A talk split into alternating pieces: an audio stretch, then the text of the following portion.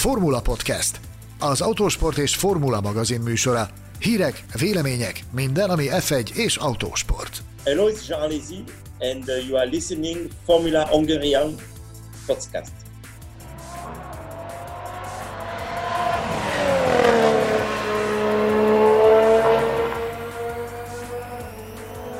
Üdvözlünk benneteket a Formula Podcast 13. adását hallgatjátok. Mai műsorunkban szinte már szokás szerint egy F1-es sztár interjú következik, de természetesen a szágódó cirkusz legaktuálisabb kérdéseit is megvitatjuk. Akik a műsor elkészítésében segítségemre lesznek, azok kollégáim és barátaim, Gellérfi Gergő, az Autósport évkönyv szerkesztője. Üdvözlet a konyhából, sziasztok! És Mészáros Sándor, az Autósport és Formula magazin főszerkesztő helyettese, a Szágódás és Cirkusz című Forma 1-es könyvsorozat szerzője. Mindenkit üdvözlök a hálószobas harkában berendezett mini otthoni stúdióból. Engem Betlen Tamásnak hívnak, és a Formula.hu főszerkesztője vagyok. Mindenek előtt talán esen szó arról, hogy nem csillapodnak a kedélyek a Ferrari körül, rengeteg vélemény lett napvilágot Fettel szerződésbontásával és Sainz leigazolásával kapcsolatban. Melyek szerintetek ezek közül a legérdekesebbek, Sanyi? Nagyon sokan vitatják azt, hogy jó döntést hozott-e a Ferrari azzal, hogy Carlos Sainzot igazolták le. Ugye erről mi magunk is szót ejtettük a, a, az egyik előző adásunkban, hogy mi amellé tettük a garast, hogy, hogy, hogy jó döntés volt, nagyon sokan viszont azt mondják, hogy hát ez nem biztos, hogy hogy tökéletes húzás tekintettel arra, hogy nyilvánvalóan az ifjabb Science is a világbajnoki címet fogja megcélozni, ebből pedig komoly belső feszültségek támadhatnak. Én számítottam erre, hogy ez lesz ennek a, a sztorinak a, az utózöngének a vezérfonala. Ö, nagyságrendileg azt szerintem senki nem vitatja, hogy, hogy az a döntés az, az, az jó döntés, hogy a Fettel és a Ferrari útjai szétválnak. Igen, és ugye ezt mi is elég alaposan kiveséztük már legutóbb, úgyhogy én nem is erre ö, koncentrálnék most, hanem, hanem kimondottan a, ö, erre az újonnan összeállt kettősre, amiről persze szintén sokat beszéltünk, de érdekes volt olvasni a különböző volt versenyzők, illetve a Forma 1 körül legyeskedő ö, szakembereknek a megnyilatkozásait, és örömmel láttam, hogy a többség azért hasonlóan látja, mint ahogy, mint ahogy mi látjuk amit ugye úgy tudnánk összefoglalni, hogy, hogy egyelőre úgy tűnik, az hiszem ez volt a konklúziónk a múltkor, hogy egyelőre úgy tűnik, hogy a Ferrari egy kiváló döntést hozott, aztán persze az élet ránk cáfolhat, hogy más nem mondjak, 2007 elején is kiváló döntésnek tűnt a Hamilton-Alonso páros összeeresztése, aztán láttuk a következményeket. Úgy tudnánk ezt talán summázni, amivel a nemzetközi közvélemény is egyetért, hogy a, a Ferrari vezetői nem csak puffogtatták az elmúlt egy évben, hogy ők a jövő csapatát építik, hanem ők, ők valóban eldöntötték azt, hogy rálépnek erre az útra, és az elkövetkezendő évek nagy csapatát próbálják már most összerakni, amihez egyébként a, a dolgok jelenlegi állása szerint, a mi meglátásunk szerint is humán erőforrás frontján úgy tűnik, hogy, úgy tűnik, hogy, hogy a, a, a két nagy fiatal tehetsége ez meg is van, most már csak a technika hiányzik ahhoz, hogy a jövőbe érjen. Nagyon érdekes részletek derültek ki az elmúlt napokban erről az egész szerződéskötésről. Pont a, a Formula.hu-n olvastam Carlos Sainznak, ment az ifjavnak a nyilatkozatát, amiben arról beszélt, hogy, a, hogy az idősebbel, hogy a legendás papával ketten gyakorlatilag a nappaliból kötötték meg a szerződést, és folytatták le a tárgyalásokat.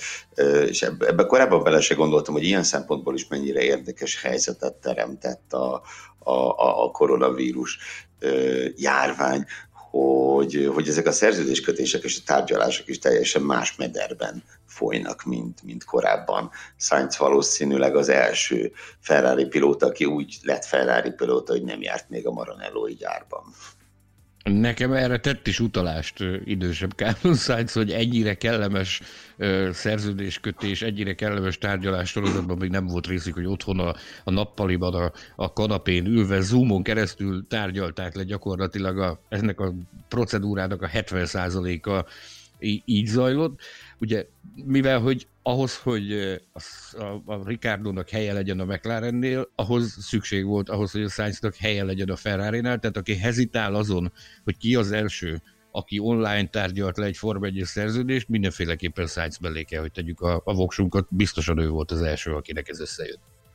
Nekem az a kép ugrik be, amit a Netflix valamelyik sorozatának, valamelyik részével láttam, egy elég hosszú ö, ö, snit foglalkozott, egy jelenet foglalkozott azzal, hogy mi minden zajlik ott. A, ha jól emlékszem, Madrid környéki Haciendában, ahol ők élnek, milyen gyönyörű környezetben is laknak, és hogy ott a, a szűkebb stáb, tehát az édesapja és a menedzsere és az ifjabb Carlos Sainz miképpen reggeliznek, ebédelnek, főznek, és hogyan vitatják meg a dolgokat, ezt mindenképp érdemes visszanézni.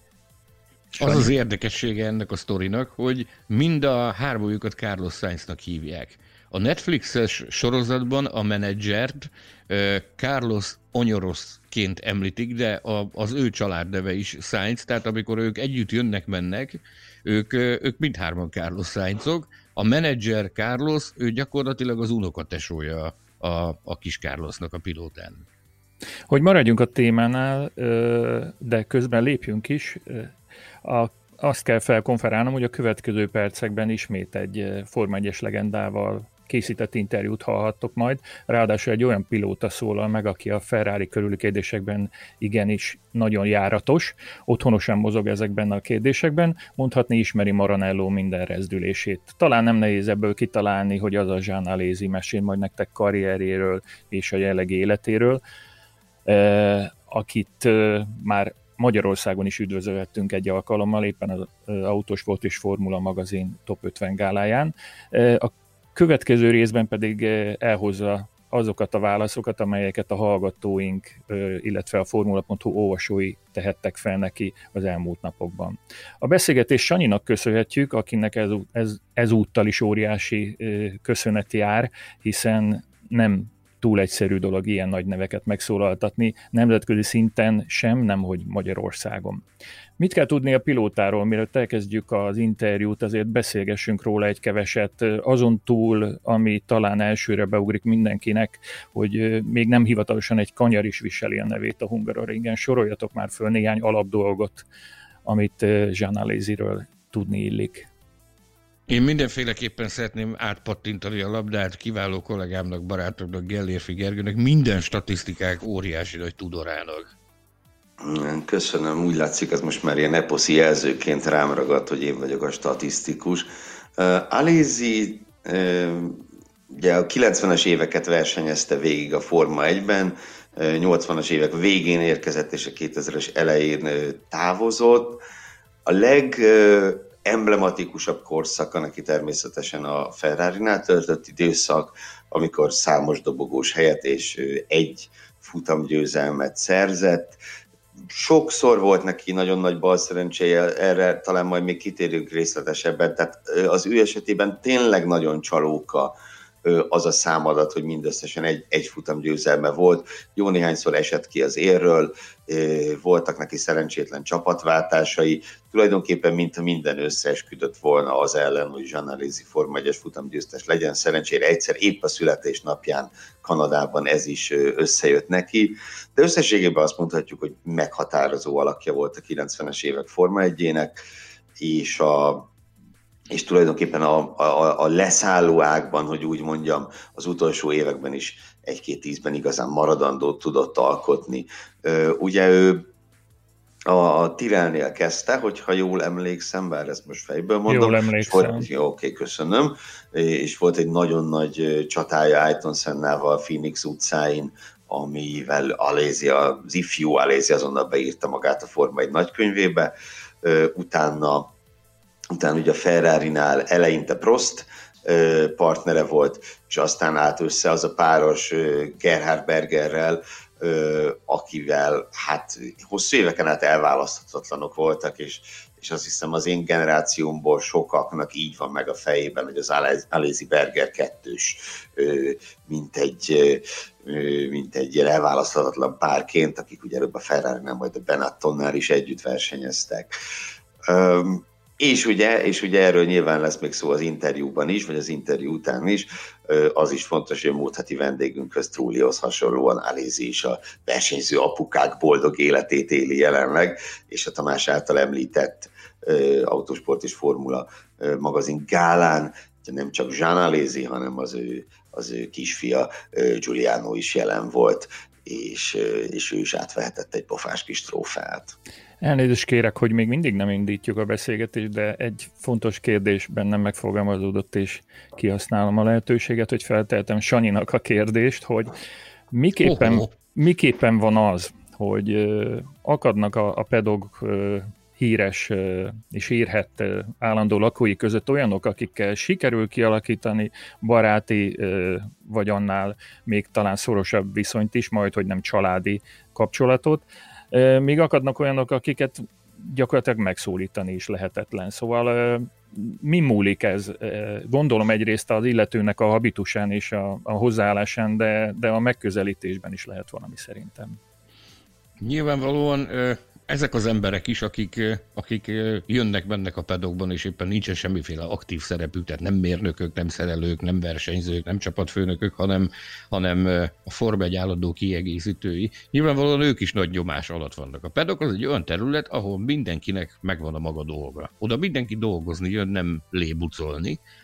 És itt nyilvánvalóan nagyon sok múlik azon, hogy hogyan közelíted meg ezeket az embereket. Tehát, hogy folyamatosan úgymond szívod a vérüket valami őrültséggel, ami neked nagyon fontos, neki nyilvánvalóan nem, vagy, vagy egész egyszerűen lazán, humorosan, jó fejbódjára állsz hozzájuk, és akkor nyilvánvalóan ők is szívesebben állnak szóba veled, hogyha tudja, hogy hát ezzel a palival legalább fogunk egy jót röhögni, meg jó kedvet hoz magával. Azok felé egy kicsit, egy kicsit jobban nyitnak ezek a, ezek a pedoklakók. Egyébként a, a Zsannal kapcsolatban ez nagyon érdekes, hogy a, a barátság az úgy indult, hogy én egyszer úgy köszöntem neki, hogy Hello Giovanni.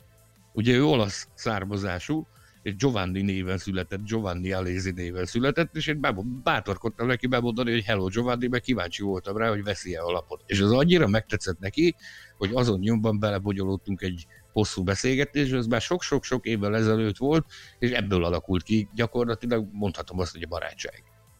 Nagyon szépen köszönjük a háttérinfót, akkor vágjunk bele, jöjjön a beszélgetés első része.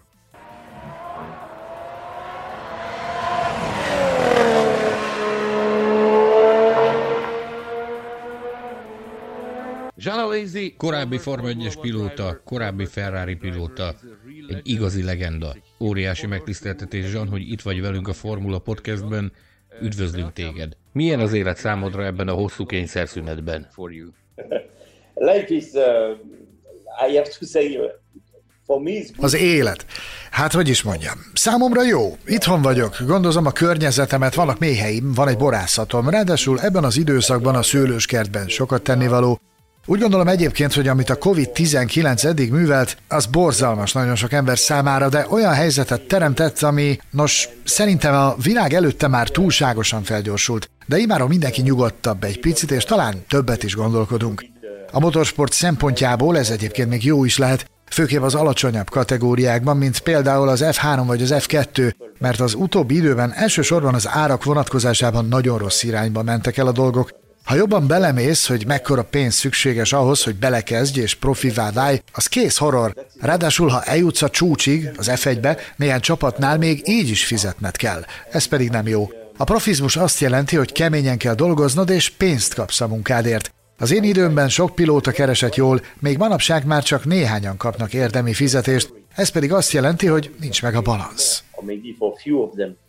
And that is not uh, a very good balance, I would say. Szóval Jean, Jean, mint mondtam, te egy Ferrari legenda vagy, már pedig a Ferrari-nál mostanában elég sok dolog történt, és ezért is kértelek erre az interjúra. Sok változás jön, Sebastian Fettel távozik a csapattól, Carlos Sainz érkezik a helyére. Mint a Scuderia legendája, te mit gondolsz erről a helyzetről? Sándor, őszinte leszek veled, meglepődtem a hír hallatán. A bajnokság még el sem kezdődött, a pilóták jövés menése viszont már beindult, ez pedig szerintem meglepő. Egyébként, ha engem kérdezel, szerintem a Ferrari nagyon-nagyon jól választott. Nem tudom, hogy mi lesz Fettellel, de Carlos remek választás. Egyrészt Charles miatt, másrészt a csapaton belüli helyzet miatt. A Ferrari versenyképes csomagot épít a jövőre, Carlos pedig tökéletesen illeszkedik ebbe a képbe, hiszen már így fiatalon is rengeteg tapasztalata van. Olyan csapatoknál versenyzett, mint a Toro Rosso, a Renault és a McLaren. Ezeknél soha nem volt könnyű dolga. Remek srác. Szerintem nagyon jó választás volt őt leigazolni. I think the, the choice is very good. So you think that he's well educated? To, to have some... Szóval úgy gondolod, hogy megfelelően felkészült arra a csatára, ami a csapatnál vár rá Sárl ellen? Mi úgy gondoljuk, hogy sokat tanult a középmezőnyben, nagyon jól érti a technikai dolgokat, a McLarennél pedig arról is meggyőzött bennünket, hogy képes vezérpilóta lenni. Szerintünk minden olyan képesség birtokában van, ami a sikeres szerepléshez szükséges. Egyetértesz a feltételezésünkkel?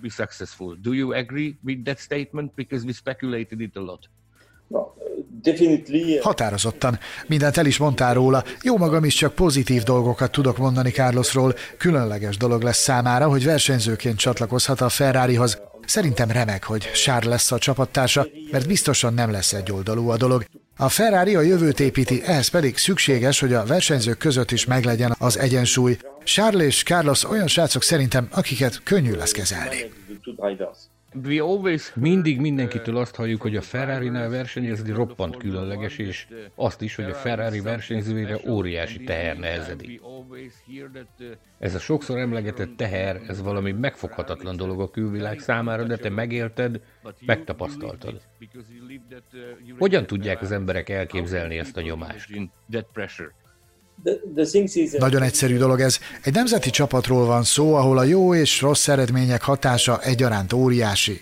Amikor megérkezel a Ferrarihoz, ebből valójában semmit nem érzel. Az elején minden rendben, azt mondod magadnak, hogy wow, mert körbevesznek a szerelők, a mérnökök, mindenki, és megpróbálják kihozni belőled a maximumot. Mindenki mindent megtesz, reménykedve a győzelemben. Ez eddig rendben is van. Amikor azonban a világbajnokság elkezdődik, megtapasztalod, hogy tényleg egy nemzeti csapatnál versenyzel, ahol a legkisebb hiba is óriásinak számít. Meg kell tanulni együtt élni ezzel, az a legfontosabb, hogy nem szabad túlságosan érzékenynek lenned. De mégis mire gondoljunk? A verseny után visszamész Maranellóba, ahol az emberek az utcán integetnek és kiabálnak utánad, hogy hé, miért szúrtad el? Vagy csupán annyi, hogy rossz dolgokat ír a sajtó, ami aztán komoly mentális terhet helyez rád? Yeah, but you know, um, if you take it on a positive way... Hát, ilyesmi. De tudod, ha ezt pozitívan kezeled, az fantasztikus hatással tud lenni rád. Ezért jó az, ha fiatalon érkezel, mint például Charles és Carlos. Fiatalok, dinamikusak, teljesen másképp értelmezik a dolgokat, mint például egy olyan bajnok, amilyen Fettel vagy épp Mihály volt. Emlékszem, amikor Mihály megérkezett a Ferrarihoz, neki is öt évre volt szüksége ahhoz, hogy újra bajnok legyen. A rajongók vele is roppant kritikusak voltak az elején, de nem foglalkozott ezzel. Ez egyfajta védekezés volt a részéről, és közben csak is az építkezésre fókuszált. Ott volt vele a stábja, Jean Tott, Ross Brown, Rory Byrne, építkezett, aminek meglett a gyümölcse, és az egész olyanná vált, mint egy gépezet. Fettel már más, hiszen négyszeres világbajnokként érkezett, de nem hozott magával olyan technikai stábot, mint például Michael. Emiatt más helyzetből vágott neki a cél elérésének, a bajnokság megnyerésének. Egy négyszeres világbajnoktól mindenki azt várja, hogy nyer majd. A dolgok nem úgy alakultak, ahogy gondolta, párszor egészen furcsa helyzetekbe keveredett, és amikor ezek történtek, emlékszem, hogy az olasz sajtó nagyon kritikus volt vele. Nem lehetek biztos benne, de nekem olyan érzésem van, mintha ebből lett volna elege, és ezért döntött úgy, hogy távozik. What was the... Mi lehetett a kudarc oka? Tudjuk jól, hogy amennyiben valaki világbajnok akar lenni a Ferrari-val, a kémiának mindenképpen működnie kell. Csak az lehetett a gond, hogy túl nagy sztárként érkezett Maranellóba?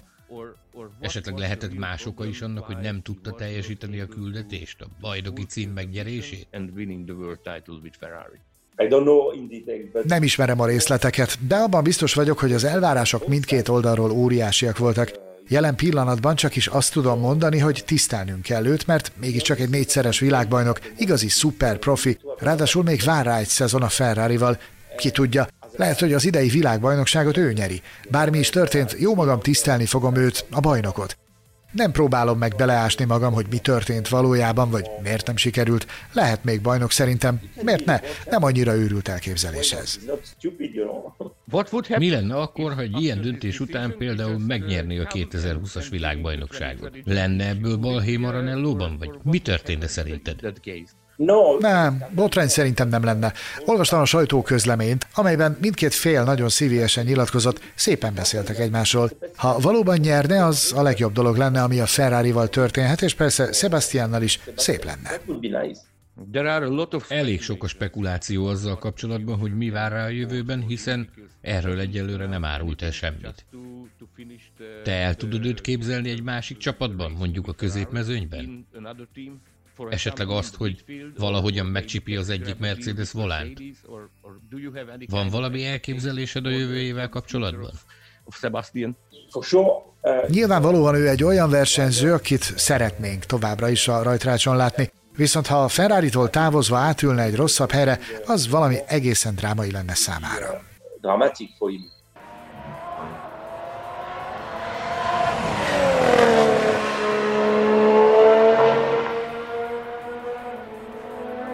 Azt hiszem ezen a ponton tartanunk kell egy kis szünetet, mert rengeteg kérdés felmerül az elhangzottakkal kapcsolatban. Bennem először az fogalmazódik meg, hogy Alézi ugye nagyon szép éveket tudhat maga mögött a Ferrari-nál, annak ellenére, hogy csak egyszer sikerült nyerni, ez a csak ez rettentő sok idézővel betéve. Az érdekelne, hogy mi a véleményetek arról, hogy mégis kiből lehet legenda a Ferrari-nál? Elvileg mindenkiből, hiszen aki magára húzza azt a vörös overált, az, az már eleve belépőjegyet vált a, a legendáknak a klubjába, de mégis, mégis Alézi valahogy kimagaslik a, az eredményei ellenére a, a, a csapatból, akiket tisztelnek és szeretnek Maranellóban. Sanyi, mit gondolsz erről? Átadom a szót Gergőnek, mert látom, hogy integed.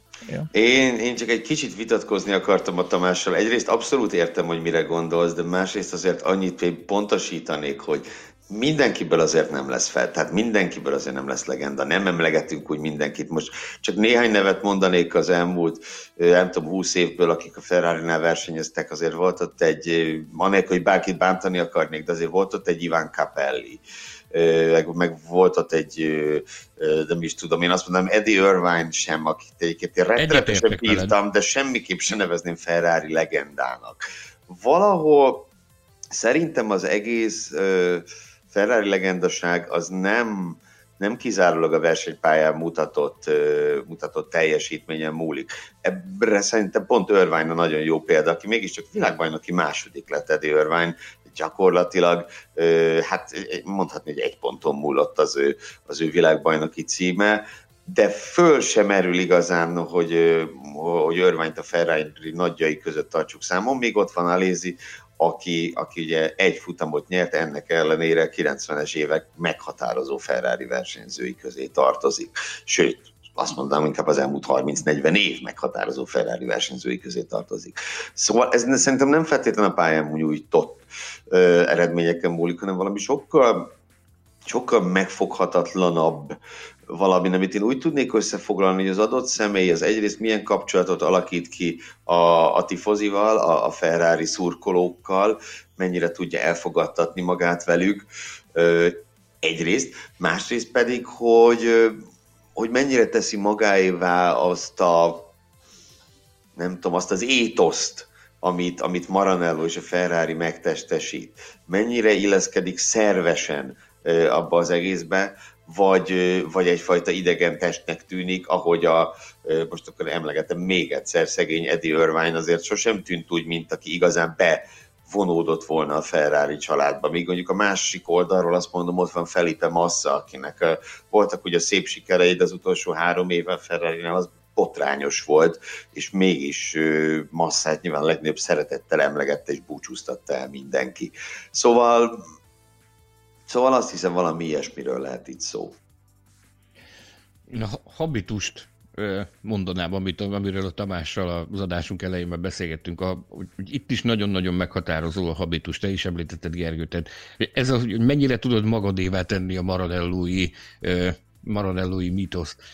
a Zsannak van egy olyan elképesztő karizmája, ami, ami tényleg egyedi és, és unikum. Tehát ő az az ember, aki gyakorlatilag egyetlen lépés nem tud tenni a pedokban, hogy valaki ne üdvözölné, valaki ne veregetné a vállát, valaki ne ölelgetné, elképesztő népszerűségnek örvend. Ugye ő mindig az olasz gyökerek miatt, ő, neki az volt a terve, az volt a szándéka mindig is, hogy ő a ferrari fog versenyezni, ez volt a legmerészebb álma, ugye egy, egy, egy akkor abszolút topon lévő, csúcson lévő Williamsnek mondott nemet, úgyhogy érvényes szerződés volt az asztalán, azoknak ugye a Williamsnek mondott nemet azért, hogy a, a, akkor teljesen középszerű ferrari versenyezzen, és a, a tifózi értékelte azokat az erőfeszítéseket, amiket ő tett. Mert tehát gyakorlatilag az ember a lelkét kiautózta, a lelkét kidolgozta, ő aztán tényleg az, a világon mindent megtett azért, hogy a Ferrari sikeres legyen. Volt egy óriási adag bal szerencséje, amire a Gergő is utalt, de ezt az olaszok ezt, ezt soha nem fogják elfelejteni neki. Tehát az, hogy ő olasz, olasz családból származik, és azt, hogy tényleg a lelkét kidolgozta annak érdekében, hogy a Ferrari egy sikeres csapat legyen. És szerintem itt nagyon fontos, hogy ezt említetted, hogy a Williams helyett választotta a Ferrari-t, mert ugye valószínűleg az is egy fontos szempont, hogy most, most nagyon le fogom egyszerűsíteni, hogy te teszel szívességet a Ferrari-nak azzal, hogy odamész, vagy a Ferrari tesz neked szívességet, hogy leigazol. Már érted? Ott van, ott van valóban Alézia, ahogy mondod, a Williams helyett, az akkor uralkodó csapat helyett választotta a Ferrari-t. Ott volt, ott volt Mihály Schumacher, a, a kétszeres világbajnok nevelő csapatától ment a Ferrarihoz. Bizonyos szempontból Fettelt is ide lehet sorolni szerintem, hogy ő is ott hagyta a, a, az otthonát, hogy a Ferrari az igazoljon, és valószínűleg egy ilyen karrier a, a tifozi szemében már máshogy kezdődik el az első pillanattól kezdve, mint, mint mondjuk egy, egy Ivan Capelli, aki nyilván összetehette a két kezét, hogy, hogy Maranello-ból kapott egy telefonhívást. Tehát értitek, ott ő neki nem, kell, nem, nem kellett lemondania valamiről azért, hogy ő a Ferrari tagja lehessen, és Alézi esetében viszont ez abszolút így történt neki, ez egy óriási lemondás volt, és szerintem többek között ezt is nagyra értékelte egész Maranello.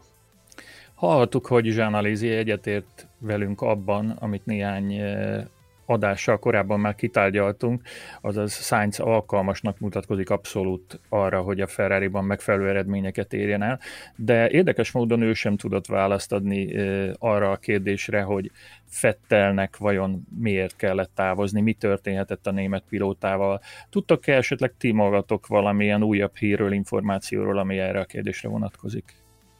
Hírről és információról sajnos nem. Ugye Fettel maga sem könnyíti meg a dolgunkat, mert nem, nem nagyon nyilatkozgat, és akkor még finoman fogalmaztam. De, de töprengen ezért töprengtem rajta az, az elmúlt egy hétben, mióta fölvettük azt az adást Fettelről, hiszen ez, ez tényleg azt mondom, hogy olyan március 13-a óta, mióta bejelentették az Ausztrál nagy törlését, ez messze a legizgalmasabb dolog, ami a Forma 1-ben történt. Fettel távozása és Sainz érkezése. Úgyhogy foglalkoztam azért a kérdéssel, és ha valamire, valamire jutottam, akkor, akkor az, az, hogy az elmúlt években én egyre jobban azt láttam a Fettelen, hogyha egy mondatba kéne összefoglalnom, vagy egy kifejezésre kéne leírnom, hogy ő hogy viselkedik, meg mit mutat kifele, az az, hogy úgy, úgy, úgy elege van egyre jobban, egyre enerváltabb, a, a nyilatkozatai egyre sótlanabbak. Múltkor visszanéztem, nem is tudom minek kapcsán, de egy ilyen 2010-12 körüli Fettel interjút, és mint egy másik ember lett volna megtöbbentő élmény volt számomra az akkori Fettelt Tele energiával, optimizmussal, rendíthetetlenül, ehhez képest most egy megfáradt, enervált, ahogy a múltkor fogalmaztál, egy kicsit megapukásodott embert látunk nem tudom, föl tudjátok-e idézni valószínűleg ilyen 2010-ben, amikor világbajnok lett először Abu Dhabiban, hogy hogy óbégatott az autóban, zokogott a dobogón, úgy, úgy kellett megvigasztalni szinte, hogy, hogy abba tudja hagyni a sírást. Tényleg egy, teljesen másik másik embert láttunk akkor, mint, mint aki most, és ez szerintem nem csak a, nem kizárólag a kor, mert, mert más fölmegyes pilótákat is végignézünk tíz éven át, és mondjuk, ha már itt van Jean Alézi, tehát Alézi az alatt a 11-2 év alatt azért gyakorlatilag semmit sem változott, amit a Forma 1-ben töltött. de, de említhetném hasonló időszakból az ő csapattársát Bergert is. Ő is alig-alig változott. Fettel meg, meg gyakorlatilag, mintha két külön ember lenne. Hamiltonról lehet még nagy ugyanezt elmondani, azt a szerény kis visszafogott fiú és az Instagram celeb közötti ö, különbség hasonlatos még. Amit a Gergő említett, hogy a, a, a Jean semmit nem változott, ezt vissza tudjuk csatolni a, a beszélgetésünk előző részére, hogy miért szereti őt annyira a tifózi. Tehát ebből, amit itt hallhattunk tőle az interjú első felében, hogy ne, ő nem akar vájkálni abban, hogy mi nem működött a Fettel és a Ferrari között, nem akar kutakodni az apró részletek között. Ez is azt tükrözi, hogy ő mennyire mérhetetlenül alázatos, és mennyire mérhetetlenül lojális továbbra is a Ferrarihoz. Sok egyéb más mellett ezért szeretik őt az olasz szurkolók, mert nem vádaskodik, nem kardoskodik, nem próbál kívülről, a pálya széléről igazságosztónak, nem próbálja igazságosztónak beállítani magát, és ezt egész egyszerűen díjazzák a lelkes talajánok. Javaslom, hogy folytassuk az interjút a Formula.hu olvasója által feltett kérdésekkel. Halljuk, mit akartak megtudni Jean Alézitől a magyar rajongók az ország és a világ minden tájáról, hiszen első alkalommal erre is lehetősége nyílt a weboldalunk követőinek. Nagyon-nagyon érdekes, a Sanyi kigyűjtötte, hogy milyen területekről érkeztek ezek a kérdések, nem csak Magyarországról, hanem tényleg rengeteg országból. Erről egy nagyon rövid közölvetést tegyél, Sanyi, hogy mit láttál a, a statisztikában. Én csak puszta véletlenségből kattogtattam a, a, a rendszerben, és megtaláltam, hogy vannak, van egy ilyen statisztikai kimutatás arról. Nem az, hogy honnan érkeztek a kérdések, hanem az, hogy honnan hallgatják a podcastet, és én, én teljesen ledöbbentem, megmondom őszintén. Tehát egy nagyságrendileg 8-10 héttel ezelőtt az Ausztrál nagydíj lefújásának éjszakáján gyakorlatilag hárman megbeszéltük azt, hogy, hogy, hogy lekiülünk, és akkor beszélgetünk erről egy jól, és ez most már 12-13 adás alatt az odáig fejlődött, hogy gyakorlatilag ha kirakjuk magunk elé a világtérkében, nincs olyan kontinens, ahonnan ne lenne állandó hallgatónk. Itt megtöbbenve tapasztaltam például, hogy a új-zélandi Auckland kezdve egészen Észak-Amerikáig, Mongóliától Afrikáig, különböző országokból, nem is beszélve nyilvánvalóan a törzshallgatói gárdánk a rendszer szerint Magyarországról van, de, de engem teljesen megdöbbentett az, hogy, hogy, hogy ennyire hát hogy is mondjuk, csak népszerű lett ez a mi kis próbálkozásunk. Én szeretném ezúton a köszönetemet kifejezni mindenkinek a, azért, hogy hallgatnak bennünket, hogy kíváncsiak ránk, köszönjük az építő jellegű kritikákat, szidalmakat, ahogy, ahogyan szoktunk erről beszélgetni. Én arra bátorítok mindenkit, hogy használjátok a Formula Hu Podcast hashtaget a, a social médiában, kérdezzetek tőlünk, nyaggassatok bennünket, azért vagyunk, hogy álljunk rendelkezésetekre, mindennek megpróbálunk utána járni, és nyilvánvalóan tartsatok ki mellettünk, hallgassatok bennünket, és ahol csak lehet, iratkozzatok fel a Formula Hu podcastre. Ezt gyakorlatilag a, az összes nagyobb internetes podcast megosztón megtehetitek. Iratkozzatok fel, és nem fogtok lemaradni semmiről. Halljuk tehát, hogy mit válaszolt a Ferrari legendás futamgyőztes versenyzője, és figyeljük, hogy közben milyen újabb információkat csepegtetett el.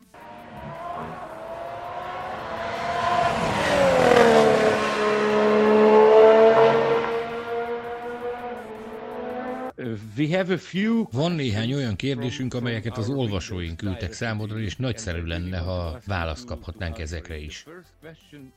Nézzük mondjuk az elsőt. Emlékszel-e, hogy milyen volt az első munkanapod a ferrari Emlékszem az első napomra. Na ná, Fioránóban voltunk egy eseményen, amelyet a csapat szervezett az olasz sajtó számára a világbajnokság kezdete előtt télen. Itt mutatkoztak be a pilóták, és akkor vezettem először a Ferrari-t. Fantasztikus volt, és manapság a jelenlegi generáció számára talán már mulatságos ez a sztori, amit most elmesélek, de akkor nem volt az. Szóval korábban váltókaros autókkal versenyeztem, így amikor beültem a Ferrari-ba, intettem nekik az autó mögé, hogy indítsák be, majd lenyomtam a kuplunk pedáját a lábammal, és elkezdtem keresni a váltókart. Természetesen nem volt ilyen, mert abban az autóban már a kormányon helyezték el a váltókapcsolóit. Nem is mókás, inkább furcsa volt számomra akkor, hogy nincs váltókar, hanem a kormányon kell kapcsolgatni. Remek technika volt, de akkor és ott mentálisan nem volt a legkönnyebb így ott ülni, és egyes sebességi fokozatba kapcsolni az autót. But, uh, but Abban azért biztos vagyok, hogy érzelmes pillanat volt először pályára hajtani a Ferrari-val. Yeah, and uh, you know, uh, igen, és tudod, minden együtt volt. A Ferrari-val voltam, Fioránóban, a versenyző párost pedig Ellen Prosttal alkottuk, miután átvettem Nigel Mansell helyét. Két hős, akiket a tévében néztünk, akikre mindig felnéztem. Furcsa volt, hogy ott ülök az autóban, ami nem sokkal korábban még Mansellé volt. Egy picit talán túlságosan félénk voltam, de ugyanakkor nagyon kíváncsi is. Korábban legendákat hallottam Nigel beállításairól, Ellen Prost beállításairól, és éltem is a lehetőséggel. Megkértem a csapatot, hogy szeretném kipróbálni az autót Nigel és Allen beállításaival is, mert roppant kíváncsi voltam rá, hogy milyen is az a legendás, sokszor emlegetett eltérés két beállítás között. Remek volt. Egy másik olvasói kérdésünk is van a Scuderiával kapcsolatban. Sokan mondják, hogy minden versenyző álmodozik a Ferrari-ról, Tőlünk pedig most azt kérdezik. Akkoriban az álmaidat hajszolva te is a ferrari választottad, de bánod-e, hogy odaigazoltál és nem a Williamshez? Tudjuk ugyanis, hogy akkoriban volt ajánlatod a Williams-től is. Igen, igen, volt ajánlatom tőlük. Hogy bánom-e? Dehogy. Mindig vállaltam a döntéseim következményeit, és soha nem kesergek azon, hogy mi lett volna akkor, ha másképp döntök. A ferrari választottam, és amikor ott voltam, nem gondolkodtam azon, hogy jobb lenne a Williamsnél, vagy sem. Az utolsó olvasói kérdésünk nagyon érdekes, és ezt már én magam is szerettem volna megkérdezni, de valahogyan mindig elmaradt. Olvasón kérdése így szól. Hogyan emlékszel az utolsó F1-es futamodra, amikor összeakadták Kimivel? Hogy is volt ez? How was that? Számomra a Kivivel történt ütközés csak egy pici epizód volt, nem az a legfőbb emlékem, arról a Suzuki futamról. Jól emlékszem az egész hétvégére, mert el kell mondanom, hogy nagyon szomorú voltam. Sajnáltam, hogy be kell fejeznem, mert egyszerűen imádtam a munkámat. Most 56 éves vagyok, még mindig imádok vezetni, de sajnos ilyen öreg fiúk számára nincs semmilyen kategória. Ha rajta múlna, legszívesebben halálomig versenyeznék, de a Forma 1-ben kitöltöttem a magam idejét. Amikor véget ért a pályafutásom, az annak a következménye volt, hogy az előző év végén rosszul időzítve igazoltam a Saubertől a Prosthoz, a Prosttól pedig a Jordanhez. Edinek sajnos nem volt más választása, a Honda mellette állt. Fizikella már le volt szerződtetve a következő szezonra, a Honda pedig előírta Takuma Sato szerződtetését. Edi csupán annyit tehetett, hogy azt mondta, figyelj Jean, sajnáljuk, de nem tudjuk folytatni. Ennek ellenére is borzasztóan hálás vagyok Edinek, mert neki köszönhetően jutottam el az F1-be. A kezdetektől fogva sokat tanított nekem. Edi számomra és a családom számára is roppant fontos személyiség. Na de visszatérve arra a bizonyos balesetre Kimivel, jobban örültem volna, ha nem egy ilyen óriási balesettel zárul a karrierem, de a Forma 1 már csak ilyen. Uh, Mindannyian tudjuk, hogy a karriered fénypontja az 1995-ös Montreali futamgyőzelem volt, de melyik volt mondjuk a második legkedvesebb versenyed? Melyik volt ezen kívül a legemlékezetesebb futam számodra? Úgy gondolom, hogy remek időket éltem meg az F1-ben. Lehet, hogy csak egy futamot nyertem, de minden egyes szezonra a Tirellel, a Ferrarival, a Sauberrel, a Benettonnal úgy emlékszem ezekre, hogy szuper idők voltak. Ha össze kellene szednem a legjobbakat, az első futamon, a Paul Ricardon például. Ott ültem egy Tirelben, ami egy agresszív és gyönyörű autó volt. Attól a naptól kezdve megváltozott az életem. A csata Phoenixben Sennával 1990-ben szintén hihetetlen volt. Tudtam, hogy semmi esélyem ellene, de jó móka volt, hogy amikor kínálkozott egy lehetőség, visszaelőztem, és egy újabb körön át az élen autózhattam. Abban az évben Monaco is remek volt, amikor a második helyen végeztem Senna mögött. Kvalifikációs gumikon, könnyű autóval száguldani Monaco utcáin tisztára olyan volt, mint egy orgazmus. Rengeteg ilyen momentum volt, amelyre szívesen emlékszem. Volt például egy esős pénteki edzésnap Silverstone-ban, ahol rengeteg ember volt kint, de senki nem ment ki a pályára a körülmények miatt. Mondtam a csapatnak, hogy tegyetek fel esőgumikat, kimegyek, csinálok nekik egy kis sót. Persze azt mondták, hogy szó sem lehet róla, össze ne törjem az autót. Végül kimentem, futottam két-három igazán gyors kört, amit a közönség nagyon élvezett. Emlékszem, hogy a levezető körben úgy ünnepeltek, mintha megnyertem volna a futamot, ezért imádtam ezt az egészet. You have so many... Rengeteg élményed és különleges sztorid van, amiket nagyon jó hallgatni. Említetted például Sennát. Ő volt a leggyorsabb pilóta, aki ellen valaha versenyeztél? Ha nem ő, akkor ki volt a legkeményebb ellenfeled a pályán? In your career. For my generation, uh, he was uh, the, the most az én generációm számára mindenképpen Ayrton volt a leginkább meggyőző, leggyorsabb pilóta, határozottan. Pláne ha visszaemlékszünk arra, hogy milyen tempót produkált kvalifikációs gumikon azokkal az agresszív autókkal. Versenyeztem olyan nevek ellen is, mint Alain Prost, Nelson Piquet, Nigel Mansell vagy épp Michael Schumacher. Ezek a pilóták külön kategóriát képviseltek, hihetetlenül tehetségesek és gyorsak voltak, elképesztően értették a versenyt. Szerencsésnek érzem magam, hogy közöttük szerepelhettem. Volt egyébként egy álomcsapattársam is, Gerhard Berger. Fantasztikus pillanatokat éltünk meg együtt, elképesztően gyors volt, éveken át Ayrton Senna mellett szerepelt, így amikor megérkezett a Ferrarihoz, olyan volt, mint egy éhes oroszlán, amely már nagyon régen nem kapott tenni. Arra számítottam, hogy kemény csapattárs lesz, és mivel osztrák, nem ugyanaz lesz az életfilozófiánk, de ez a srác egyszerűen szuper volt. A kapcsolatunk a mai napig remek. A pályán persze a lelkemet kitettem, hogy előtte lehessek. Pokoli kockázatokat vállaltam, hogy előtte lehessek, mert ez nem volt könnyű feladat. But it was not easy. I've heard millió sztorit hallottam már tőle rólad, és millió sztorit hallottam tőled róla. De mesélj most nekünk valami olyat vele kapcsolatban, ami emlékezetes, de még soha nem mondtad el sehol. Valami mókásat. Azt kéne csináljuk Gerharddal és a közös sztorikkal kapcsolatban, hogy kérdezd meg őt, én pedig elmondom neked ugyanazt az én szempontomból. Az lenne az igazi. Amikor ő mesél, mindig én vagyok a hibás, amikor pedig én mesélek, akkor mindig ő a hibás. Amikor összeveted a két sztorit, akkor aztán tényleg megérted, hogy mennyi mindent éltünk mi át együtt. Jean, uh, Jean van-e valamilyen üzeneted a magyar formai szurkolók és az Aléziklán magyar rajongói számára ebben a nehéz helyzetben? Ez egy olyan időszak, amikor nagyon össze kell tartanunk mindannyiunknak. Várjuk, hogy jobbra forduljon a helyzet, biztos vagyok benne, hogy a pályátokra hamarosan visszatér a Forma egy. Ha esetleg a pályára nem is engednek majd be, ott leszek Budapesten. A tévéből figyelem majd az eseményeket. Nem vagyok biztos benne, hogy érteni fogom a magyar kommentátorokat, de a képek alapján legalább tudni fogom, hogy mi történik. thank you very much for your time.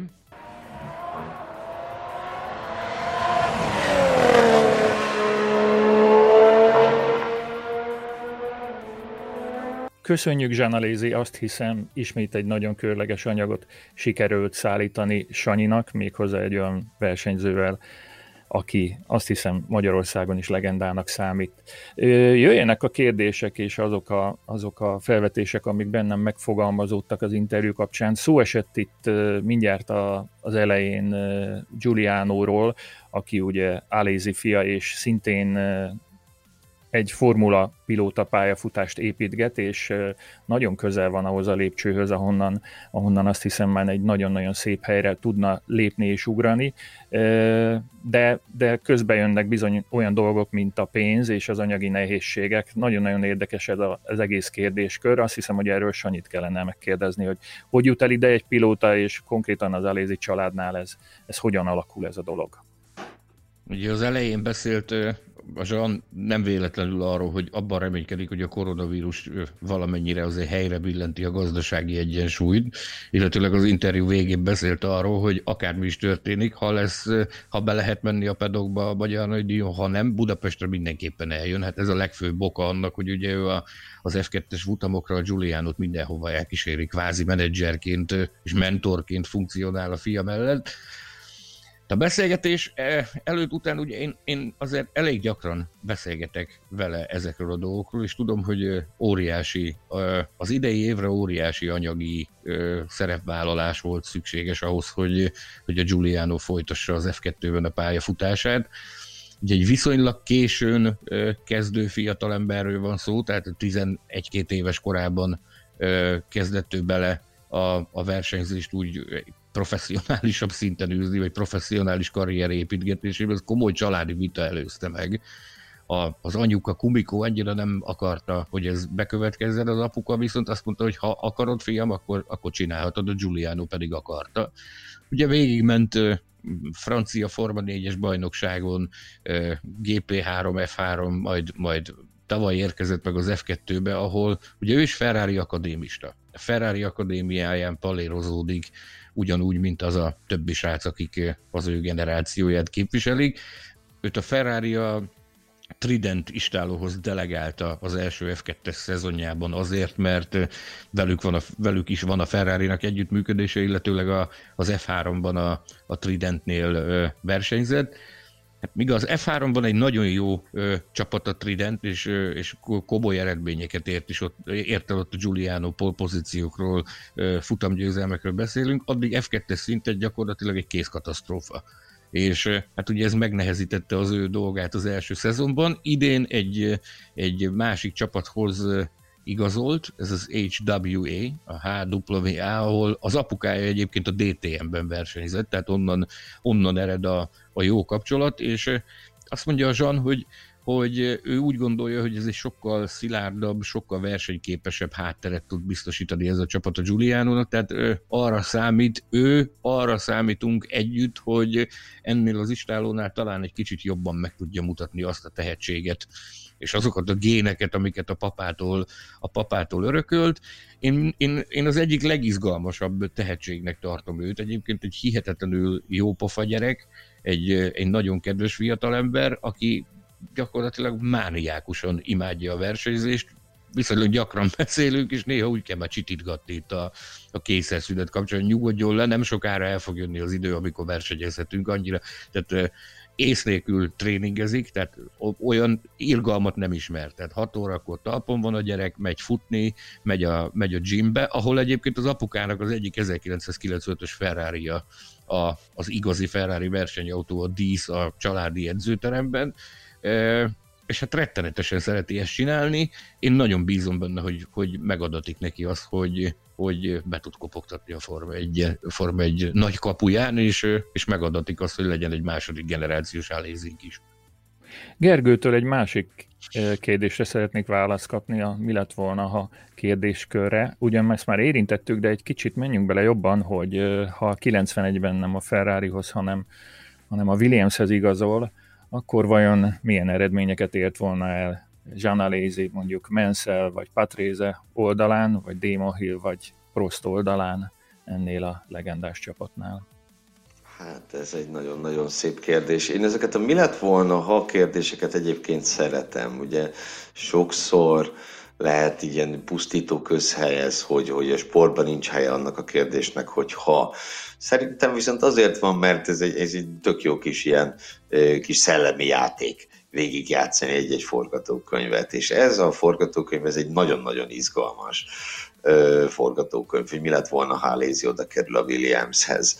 Ö, hát például Damon Hill nem lesz világbajnok, ez, ez, ez meggyőződésem. Tehát Alézi annyira csúcsformában volt akkor, és azzal a Alapvetően azért valljuk be szemétre való Ferrari-val is nagyon szép eredményeket tudott elérni, hogyha őt beleül a világverő autóba, hát ember legyen a talpán, aki őt kirobbantotta volna onnan.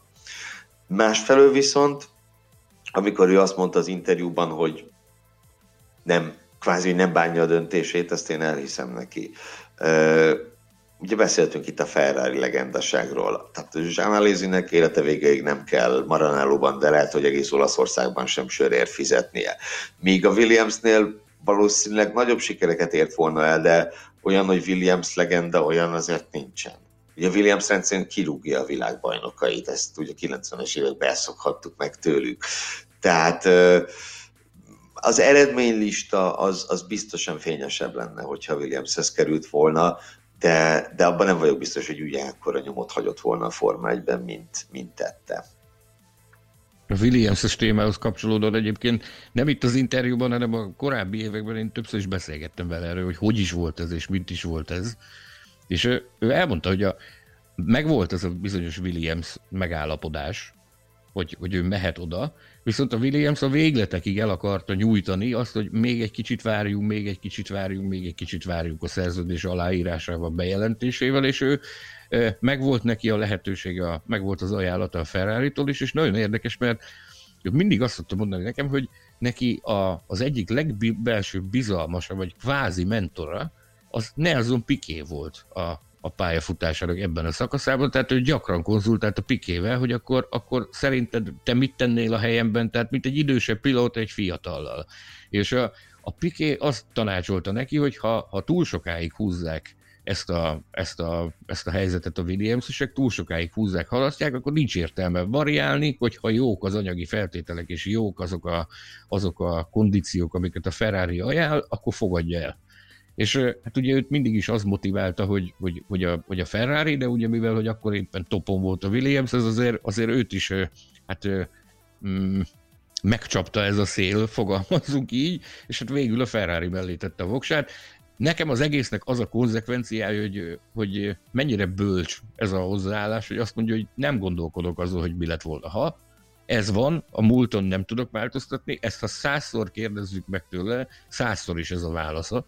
Én ezt tapasztaltam, nagyon sok interjút volt alkalmam olvasni vele, meghallgatni, vagy ott lenni vele bizonyos interjúknál, és minden egyes alkalommal ez, ez az állásfoglalás, hogy nem rágódik ezen, amit most itt is hallhattunk a, az olvasói kérdésre adott válaszában, hogy nem rágódik ezzel, hogy mi lett volna, ha ez a döntés született, és vállalja a következményeit.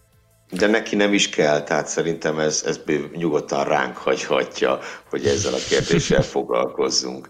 Mi ugye tét nélkül tehetjük. Ha már a pilóták távozásáról esett szó itt a, a Williamsről említett néhány példát Gergő, akkor, akkor essen arról is szó, hogy a 2001-ben a utolsó szezonban bizony furcsa dolgok történtek a Lézi körül. Erről nektek mik az emlékeitek, vagy hogyan lehetne ezt megmagyarázni, ami a, a Prost és a Jordan körül zajlott akkor? Nézd, nekem a, az emlékeimben ez úgy van meg, ami ugye tehát ez 19 éve volt, tehát ez lehet már kicsit homályos nyugodtan. De nekem úgy rém lett ez, hogy a, hogy a Jordanhez ő kvázi levezetni ment el, és ezért is volt nagyon érdekes, amit, a, amit az interjúban hallhattunk, hogy ez, ez nem így volt, tehát vagy a, az újságcikkek nem mondtak akkor igazat, vagy én emlékszem rosszul, tulajdonképpen mindegy is. A, ugye úgy volt az egész történet, ez azzal kezdődött, hogy hogy Eddie Jordan kirúgta Heinz Harald Frencent. Ez, ez azt hiszem a múlt héten Trulli kapcsán is szóba került, majd egyszer Frencent is meg kéne hívni. Na mindegy. Szóval, hogy őt Eddie Jordan kirúgta, egy futam erejéig beültette a Jordanbe Ricardo Zontát, de hát nem ő lett a hosszú távú megoldás, hanem az akkor már a, a, a csőd szélén álló prostistálótól Alézit átvitte Eddie Jordan, és, és Alézinek sikerült is villantania a Jordannel, pedig azt hiszem csak négy vagy öt futamot volt ott, de ez is elég volt ahhoz, hogy, hogy letegyen, letegyen az asztalra valamit még egyszer utoljára a formányban. És aztán ugye, hogy az interjúban hallhattuk, tulajdonképpen úgymond a politika szólt közben, már mint az, az F1 politika. Jött a Honda motor, és a Honda motorral együtt jött Takuma Sato, és Alizinek nem volt maradása. Ami, ami szomorú, tehát nyilván nem óriási sikereket már nem ért volna el, főleg a Jordannel, tehát azért azzal nem lehetett óriási sikereket elérni. De, de azt nagyon megérdemelte volna, hogy egy versenyképes autóban, egy, egy normálisan működő autóban még egy szezont eltölthessen, mert sajnos a Prost a történet végére, ugye Trulli az elején volt ott, Alézi a végén, a végére az már, az már nem volt egy normális versenyautó sajnos. Nagy, nagyon érdekes volt egyébként azt hallgatni, és ez is alátámasztja azt, hogy bár Eddie Jordan sokszor hajlamosak vagyunk egy bohócnak tekinteni manapság, de azért most a Trulli után a, a Zsantól is azt hallottuk, hogy micsoda elképesztő hatású vezető volt ő akkoriban. Ugye ez egy kicsit furcsának hatott, hogy ő nagyon sokat köszönhet az Eddie Jordannek. Ez azért van, mert a Forma 3000-ben ő az Eddie Jordan csapatánál versenyzett, és utána nyílt meg előtte a, a Forma egy kapuja, mármint az Elézi előtt, és hát ez nekem mindenképpen legyőgöző volt hallgatni a Trulli után, a, a Zsantól is azt, hogy, hogy milyen egy nagy hatású vezető volt az Eddie Jordan akkoriban. Lehet, hogy Eddie Jordan kellene. Majd valamikor meghívjuk egy kis, egy kis beszélgetésre, miután ennyi méltatást kapott. vendégeinktől. most egy keresztkérdés fog feltenni, az, az lehetséges? 19 évvel ezelőtt volt, úgyhogy én sem emlékszem, hogy Trulli, az előző vendégünk és Alézi egy csapatban versenyzett abban az évben? Igen, igen, ők egészen pontosan csapattársak voltak ott 2001-ben a szezon végén a Jordannél, és volt is valami cécó, hogy Jaj, nem is tudom már, hogy volt, de hogy az egyiküket kizárták, és akkor a másikuk emiatt szerzett pontot. Azt hiszem Trullit zárták ki, és Alézi emiatt szerzett pontot, és akkor ment a húzavon, hogy fellebbezzenek, vagy nem. Ö, volt valami sztori, ez tényleg csak most, most jutott eszembe, hogy mondtad, de eddig ez igen, ez bennem sem fogalmazódott meg, hogy persze ők csapattársak voltak, hogy az említett Francen kirúgás után Eddie Jordan összerakta őket egy, egy teambe. Szóval Azért jó kis páros. Na.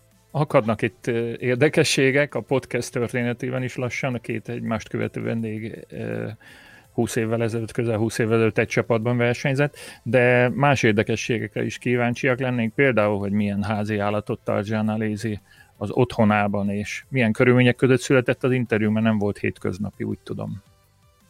Ugye a, a Jean életvitelszerűen Genfben él, a családdal, de viszont a karantén idejére neki van egy csodálatos szőlőbirtoka. Ez is egy kapcsolódási pont egyébként Járnó Trullival, hogy a, a Zsan is utazik, a Zsannak is van egy ilyen oldalprojektje, hogy, hogy borászatot tartson Avignonban, ami egyébként a, a szülővárosa neki, tehát ő Avignoni származású. Azt hiszem a szülővárosa, ott is született, vagy csak a család. Igen, igen, nem, ott született nem is emlékszem már pontosan, csak tudom, hogy neki Avignon a mindene, az a szíve csücske, ott van a hatalmas borászat és a hatalmas birtoka neki, ugye a méheket említette, és egyébként mostanában azzal szokott bombázni, ez, a, ez nem, nem olyan régen, ö, nem olyan régről datálódik ez a hóbor, a Giulianoval együtt ők kitalálták, hogy egy vaddisznót fognak nevelgetni otthon, otthon a kertben, úgyhogy nap mint nap kapok tőle különböző képeket, videókat arra, hogy egy, egy, igazi, egy igazi nagy vaddisznó jön, megy otthon a tujafák és, és a, a, a kerti zöld növényzet között, és egész egyszerűen imádják. De azt mondják, hogy Rettenetesen elézik... irigykedem. Rettenetesen irigykedem. Csodás lehet. Neked van vaddisznód otthon, Tamás? Nekem nincsen, de ö, tegnap kerékpározás közben hol máshol, ö, Miskolc-Tapolcán egy nagyon szép ö, ilyen családi házas övezetben jártam, és nagy meglepetésemre az egyik legszebb háznak az udvarán egy, egy kecske legelt, de hát vannak ilyen meglepő dolgok, nekünk sajnos most nincsen házi állatunk, de ne térjünk el a témától. Még hanem... annyit mondanék, hogy egy, egy vadgazdálkodásban utazó jó barátomnak mutattam, hogy nézd meg, hogy a jó barátom a Zsad, az éppen most ez az új hobbija neki, hogy egy vaddisznót tart a kertben, és felkért, hogy haladéktalanul jelezem neki, hogy ha egy párra lenne szüksége egy másik vaddisznóra, akkor ő rendelkezésére bocsátja. Ezt, ezt meg is tettem, de azt mondta a Zsad, hogy egyelőre egy az bőven elég a családban. Nagyon jó. Jó, hát azt hiszem legyen ez a végszó. A, a minden eddiginél jobban sikerült, talán minden eddiginél jobban sikerült vendéginterjúnk kapcsán, és nagyon szépen köszönjük megint Sanyinak, hogy, hogy létrehozott egy ilyen beszélgetést.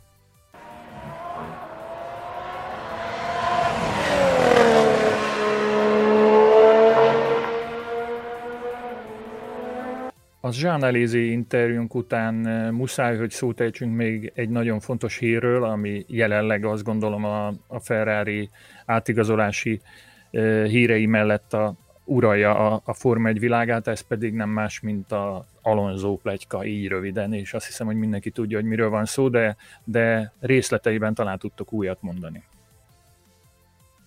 Ugye itt miről van szó, hogyha valaki esetleg most ébredt másfél hetes álmából, és nem tudná annak kedvéért, azért mondjuk el. Ugye egy Daniel Ricardo megüresedő üléséről van szó, amit Ricardo legkésőbb a szezon végén elhagy majd, és a Renault-nál ott marad egy szabad hely, a plegykák pedig arról szólnak, amelyek egyelőre még csak plegykák, de szóval arról szólnak, hogy, hogy ezt Fernando Alonso foglalhatja el és azért a rendkedvért szögezzük le, hogy mi most csütörtök délben beszélgetünk, tehát hogyha valaki péntek este hallgatja ezt, és mondjuk addigra bejelentik Alonso visszatérését, akkor nem, nem őrültünk meg. Egyelőre még csak legykáról van szó.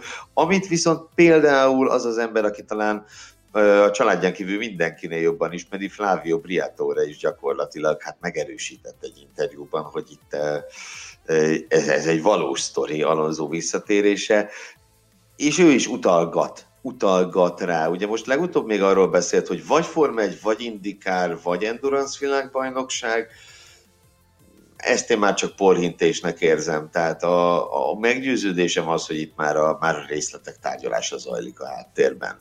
Sanyi, te mit gondolsz erről? Valóban tárgyalnak már a háttérben? Szerinted? Én ö, nem akarok sem ö, spekulálni, sem plegykálkodni, ám de bár nagyon szeretek ilyet csinálni. Én azért ö, nem, nem, nem most hallottam először erről a sztoriról. Én teljesen biztos vagyok abban, és ezt, ezt különböző forrásaim is megerősítették, hogy az Alonso az, az bombázta nem csak a ferrari az utóbbi időben, hanem a Renault is ezzel a lehetőséggel, hogy szívesen visszajönne. Én mindig megpróbálok egy kicsit utána nézni annak, hogy mi zajlik a háttérben, megmozgatni különböző kapcsolatokat, meghallgatni más véleményeket is, és az én olvasatomban egészen máshogy néz ki ez a történet.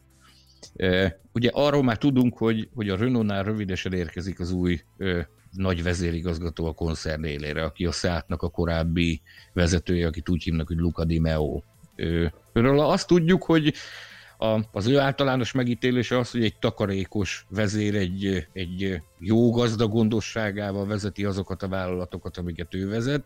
Ugye a Renault nagyon súlyos veszteségeket szenvedett el, és bár még nem lépett hivatalba ez az új vezérigazgató, de például a a, a Financial Times-nak adott egyik első ilyen interjújában már arról beszélt, hogy hát nagyon-nagyon meg kell küzdenünk minden egyes munkahely megtartásáért, nagyon-nagyon takarékosan kell gondol, takarékosan kell gazdálkodnunk, nagyon-nagyon oda kell figyelnünk mindenre. Ugyanakkor hallottunk olyat, hogy a, a Renault, mint koncern, az államhoz fordult pénzügyi segítséget. A Macron elnököt szólították meg, hogy talán kapnak is, ennek a részleteivel már annyira nem vagyok tisztában. Viszont én azt gondolom, hogy és ez több forrásom is azt mondja, hogy nem vagyok én annyira elrugaszkodva a valóságtól, hogy, hogy itt valójában most itt az első kérdés az az, az hogy, hogy mi lesz a Renault-nak a jövője. Hogy a Renault egyáltalán terveze egy ilyen nehéz helyzet után maradni a Forma 1-ben. Ugye az új Concord szerződés aláírva nincs, az aktuális hamarosan lejár, tehát ez egy tökéletes alkalom arra, hogy adott esetben ködbérezés nélkül azt mondják, hogy köszönjük szépen, nekünk ennyi volt, lefőtt a kávé. E, nagyon sejtelmes volt az az, az, Abitebul féle, féle kommuniké, amit Ricardo kapcsán kiadott, hogy gyakorlatilag egyetlen szót sem ejtett, nem hangzott el az a szó, hogy jövő. E, mintha nekem olyan érzésem lenne, mintha az Abitebul vagy tudná, vagy legalábbis érezni, hogy azért még néhány meccset le kell folytatni annak érdekében, hogy a Renault az a jelenlegi formájában folytathassa ezt a projektet. Ez, hogyha esetleg olyan döntés születik, hogy ők nem maradnak 2020 után, mert elméletileg születhet ilyen döntés a, az új vezető filozófiáját és szellemiségét látva, ha esetleg olyan döntés születne, hogy ők nem maradnak, akkor ugye az alózó kérdés az éppen azt is mondhatnánk, hogy annak már nincs aktualitása. De viszont az idei szezon az még nem kezdődött el. Azt tudjuk, hogy a Ricardo nem olyan nagyon szépen ö, intézte ezt a bizonyos csapatváltást. Én minden forrásomtól azt hallom, hogy a Renault nagyon fújnak rá.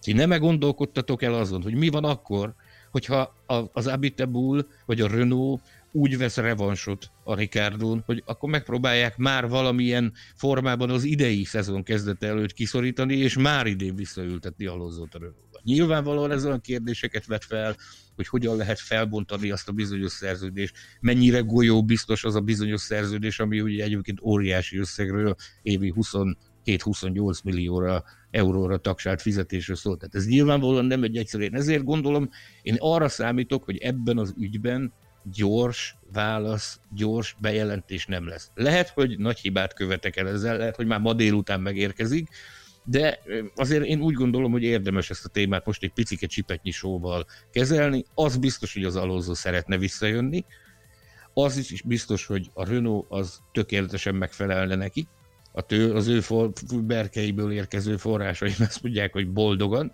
A kérdés az az, hogy mikor, milyen konstrukcióban. Én... Két dologra reagálnék itt, bocsánat, csak gyorsan. Az egyik a, amit mondasz, hogy a Renault potenciális kiszállás, amitől persze lehet tartani. De ugyanez szerintem nagyjából ugyanaz a helyzet, mint amit múlt héten beszéltünk a Wolf, Fettel, Mercedes háromszögről. Ugye akkor arról tettél pont említést, hogy, hogy Wolf kezében Fett, mint egy ütőkártya lehet, hogy meggyőzze a Mercedes-t a maradásról. Azzal ugye, hogy, hogy Schumacher és Rosberg után egy újabb német pilótát, nem is akármilyet, négyszeres világbajnokot oda vinne. Itt Alonso akár, akár, akár egy hasonló szereppel bírhat szerintem, vagy legalábbis a, a nagy döntés meghozásában, ha még ez nem született meg, hogy menjünk vagy maradjunk, akkor tényező lehet az, hogy, hogy egy, egy egészen szuper párossal indulhatnának 21-ben. Ugye gondolok itt arra, hogy egy francia versenyző, meg egy, meg egy abszolút szupersztár. Szponzorok csábítása szempontjából nem hiszem, hogy ennél jobb kettősre szüksége lenne a Renault-nak, és az eredményesség ígérete is azt hiszem, hogy minden korábbinál jobban benne lenne. Hát nézzük már meg, hogy kezdték. Magnussen Palmer, innen indultunk el 2016-ban. Na most ahhoz képest egy, egy Alonso Ocon azért egy, egy teljesen más, másik játszótér. Ez az egyik. A másik meg Ricardo kipenderítése, de ezzel a gondolattal játszadozom gyakorlatilag attól a naptól kezdve, hogy Ricardo távozott, hogy ez megtörténhet-e.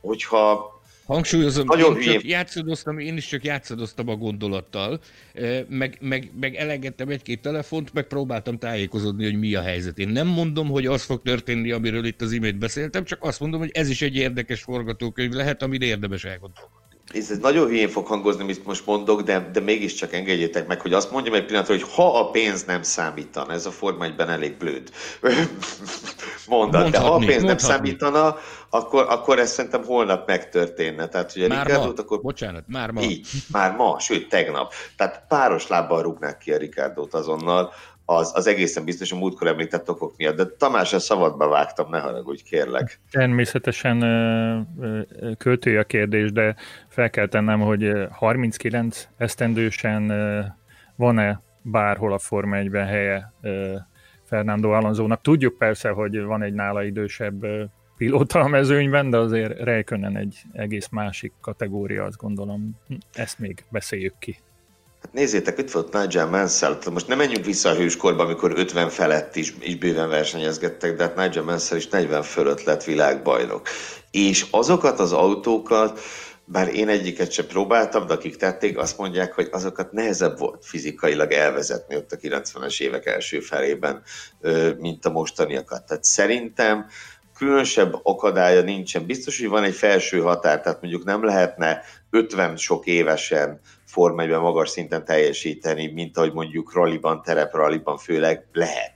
Forma 1 nem, semmilyen formulautóval nem lehet, de, de 40 még nem kritikus, és ugyanezt látjuk Amerikában az indikárban is, tehát azért 40-en túl jó néhány nagyság, mint hogy Dario Franchitti pár évvel ezelőtt 40 túl csodálatos dolgokat csinált, Tony Canao úgy szintén, tehát azért, azért lehet. Úgyhogy Alonsoban egy pár jó év még benne lehet formulautóval, és bár tudom én, hogy ő nagyon vágyik arra a tripla koronára, de, de én nem bánom, hogyha azt a pár jó évet a Forma 1-ben törti el, és nem az indikárban. Sanyi? Van Marketing érték. Óriási marketing értéket képvisel az alozó még mindig. Tehát ö, ö, emberek milliói őrülnek megérte, formai rajongók milliói őrülnek megérte, és még azt is hozzá kell, hogy tegyem ennek kapcsán. Tehát, hogy azért ezt a nemzetközi sajtóban is ö, sokfelé lehetett olvasni erről, hogy ezt a bizonyos marketing értéket, ezt a Liberty Media is szeretné ö, magáével, szeretne belőle egy szeletet magának ebből a, ebből a sztoriból. Hát ez, ez egy pozitív történet lenne, hogy egy, egy nagy világbajnok visszatér egy ilyen kurta, furcsa szezonban, vagy szezon után, ez mindenképpen jót tenne a Forma 1 körüli felhajtásnak, azt egyébként hozzá kell, hogy tegyem, ha valakinek ezt, ezt ugye ritkán beszélünk erről, de például az Alonzónak nagyon-nagyon jó kapcsolatai vannak a, a Liberty médiánál és a FOM-nál egyébként. Ugye pilóták jönnek, mennek, néha hallunk, egy, meg látunk egy-egy sajtóközleményt, hogy elbúcsúznak tőle az Alonzónak, egy fejedelmi, óriási partit adtak a fomosok, a, a FOM és a Liberty Media egy óriási partit szervezett neki Abu Dhabiban. Én tisztán emlékszem, hogy olyan habzsi-dőzsi eszem iszom volt ott, hogy amilyet én még nem nagyon láttam Form 1-es pedokban. Tehát szó szerint, mint a királytól úgy búcsúztak el tőle a, a FOM és a Liberty Media munkatársai, és hát ugye azt plegykálgatják, hogy ők akár anyagilag is hajlandóak áldozatot hozni annak érdekében, hogy egy-két-három évre visszakapják még az alonzót. Azért ez egy elképesztő felvetés volt a, a sajtóban, hogy a fizetésébe is beszállna a Liberty, amit egyébként nem tudom, hogy hogy ez, ez, ez megvalósulhat-e, tehát már mint olyan értelemben, hogy ez megengedhető-e, hogy a Forma 1 tulajdonosa kvázi személyes szponzorává váljon nem is, biztos, nem, nem is biztos, hogy, hogy, hogy ilyen konstrukcióba kell ezt gondolni. Mi van akkor, hogyha, hogyha a Liberty azt mondja, hogy jó, akkor behozunk egy szponzort a sztoriba, egy harmadik felet, és akkor azt kérjük a szponzortól, hogy ne bennünket szponzoráljon, hanem oda irányítsa azt a bizonyos tőkét, amivel elősegíti az alózani. E, ez egy olyan klasszikusan olyan műfaj, amiről, amiről nem lehet eleget tudni, meg nem lehet eleget, eléggé ámulni, itt ugyanis tényleg bármikor bármi megtörténhet. Na meggyőztetek, akkor kijelenthetjük, hogy egységesen amellett tesszük le a voksunkat, hogy Hogy nem tudjuk, hogy mi, fog, hogy nem tudjuk, hogy mi fog történni. Nem tudjuk, de, de ha... Nem ha jönne. Ha, jöjjön mindenképpen, én is most már ezt gondolom, hiába 39 év vagy a 40, jöjjön Alonso, és lássunk csodákat. Ezzel a témával elérkeztünk a műsor végére. Nagyon köszönjük, hogy ismét velünk tartottatok és kitartottatok. Arra kérünk benneteket, hogy posztoljatok, kérdezetek a Twitteren, az Instán és a Facebookon, sőt, ha úgy tartja kedvetek, akár bátran szidalmazhattok is bennünket, ha ez a műsor fejlődését segíti. Arra is biztatnánk benneteket, hogy iratkozzatok fel kedvenc megosztó platformotokon a műsorunkra, az adással kapcsolatban pedig mindig használjatok a Formula Hu Podcast hashtaget. Fontos, hogy a járványveszély múltával is megfelelően vigyázzatok magatokra és környezetetekre, közben olvassátok a formula.hu-t és szeressétek az autósportot. Köszönöm munkatársaink Geléfi Gergő és Mészáros Sándor szerkesztő kollégák, valamint Hilbert Péter technikus segítségét. A nevükben is búcsúzom. Betlen Tamás voltam, rövidesen ismét hallhattok bennünket. Sziasztok! Formula Podcast, az autósport és formula magazin műsora. Hírek, vélemények, minden, ami F1 és autósport. Hello, it's Jean Alesi, and uh, you are listening Formula Hungarian podcast.